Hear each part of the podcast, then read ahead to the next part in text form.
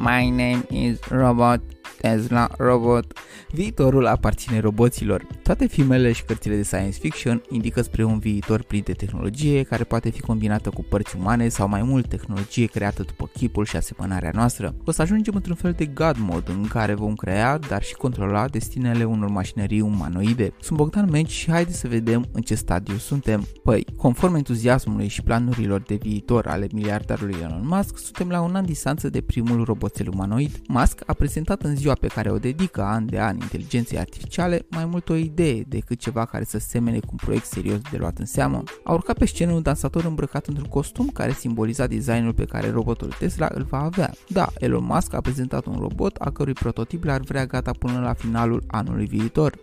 Printre gumițele specifice lui a prezentat și cele câteva funcții capabile pe care să le îndeplinească. Tesla botul ar putea să acționeze în urma comenzilor focale, să se deplaseze complet autonom și scopul său principal ar fi de a duce la bun sfârșit treburi repetitive oamenilor. Din punct de vedere tehnic se vor folosi mai multe dintre tehnologiile aflate deja pe mașinile Tesla.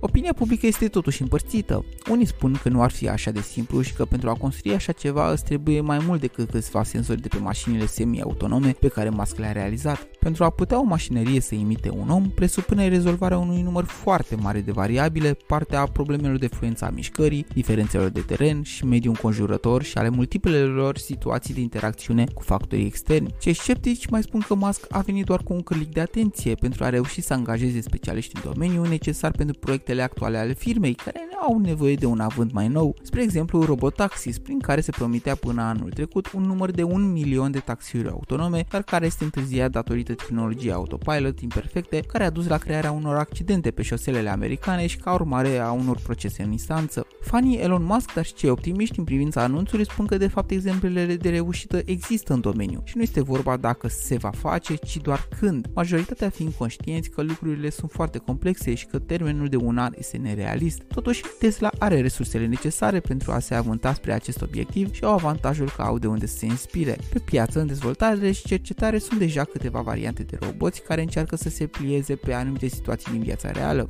Agility Robotics au creat Digit, un roboțel autonom care poate muta lucruri dintr-o parte în alta, acesta putând fi setat să se descurce în diferite zone și încăperi. Cei de la Boston Dynamics l-au construit pe Atlas, un robot care a fost gândit pentru a recrea agilitatea mișcărilor corpului uman, acesta fiind chiar și protagonistul unui filmuleț în care dansa alături de alți roboți. Avem chiar și o roboțică, meșterită de cei de la Hanson Robotics pe numele ei Sofia și care are un aspect facial uman și este capabilă să poarte discuții care par foarte naturale. Ca opinie personală, cred că este vorba doar de prioritizările pe care Elon Musk și le va impune. Dacă Tesla botul se află pe lista lui scurtă, acesta va avea parte de atenția și evoluția pe care au avut-o proiectele sale de succes, precum SpaceX și Starlink. Sincer, mi-ar fi convenit ca cercetarea celor de la Tesla să se orienteze spre proiecte precum Neuralink, cu aplicații utile în domeniul recuperării neurologice care ar putea să ajute nu un robot să meargă precum un om, ci un om să meargă din nou. Viitorul se apropie din ce în ce mai mult, așadar, pe curând!